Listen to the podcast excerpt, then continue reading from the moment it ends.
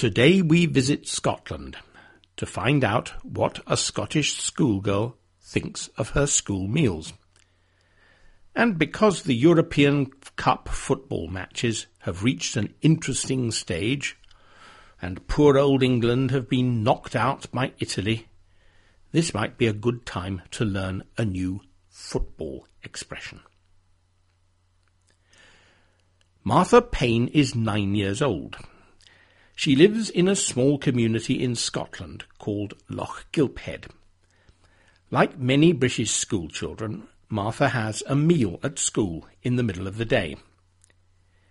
In English, we often call these meals school dinners.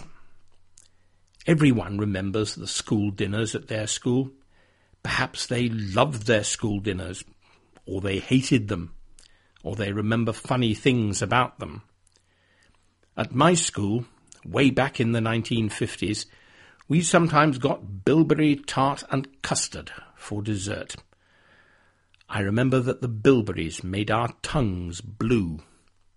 We used to go around sticking our blue tongues out at each other. Martha is interested in the food at her school. She is interested in how good it tastes, and how healthy it is, and whether it contains any hairs. A few months ago, she started to write a blog about her school dinners. She took her camera into school to photograph her school dinner, and then she posted the picture in her blog and told us what she thought about the food.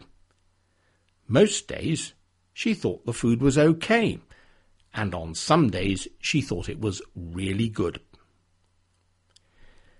Children in other schools and in other countries started to read Martha's blog.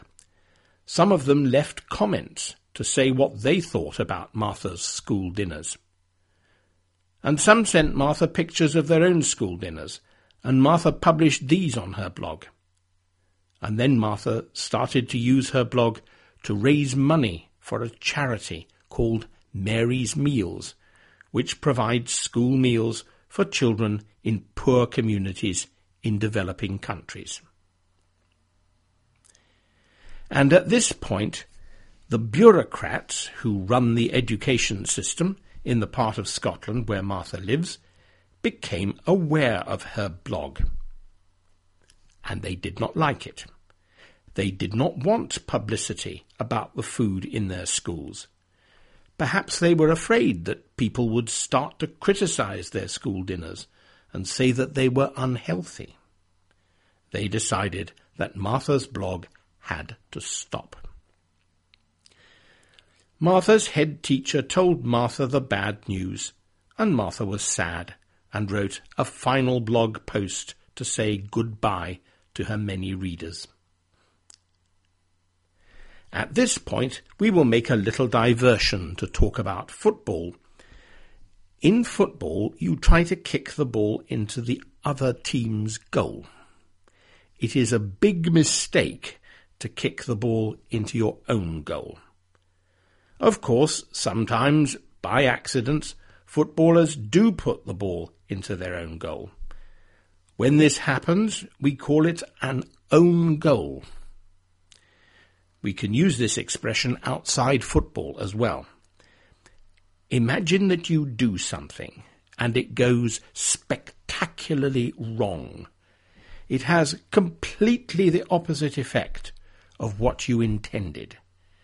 You hoped that it would make things better, but actually it makes things a lot worse.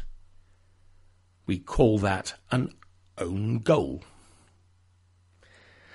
Well, the bureaucrats who decided that Martha had to stop her blog did not want people talking about the school dinners in their schools. But you can imagine what actually happened. The newspapers, the radio, and the television all carried stories about Martha's blog. People wrote about it in Facebook and sent tweets about it in Twitter. This was not at all what the bureaucrats wanted. Banning Martha's blog was an own goal. A day later, after everyone had told them what idiots they were, they decided that, after all, and now they had thought about it a bit more, Martha could continue writing her blog about her school dinners and taking pictures of them. You can find Martha's blog at http neverseconds.blogspot.co.uk.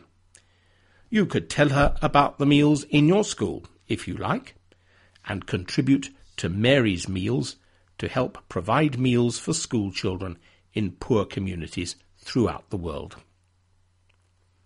I like stories with a happy ending. Don't you? Goodbye.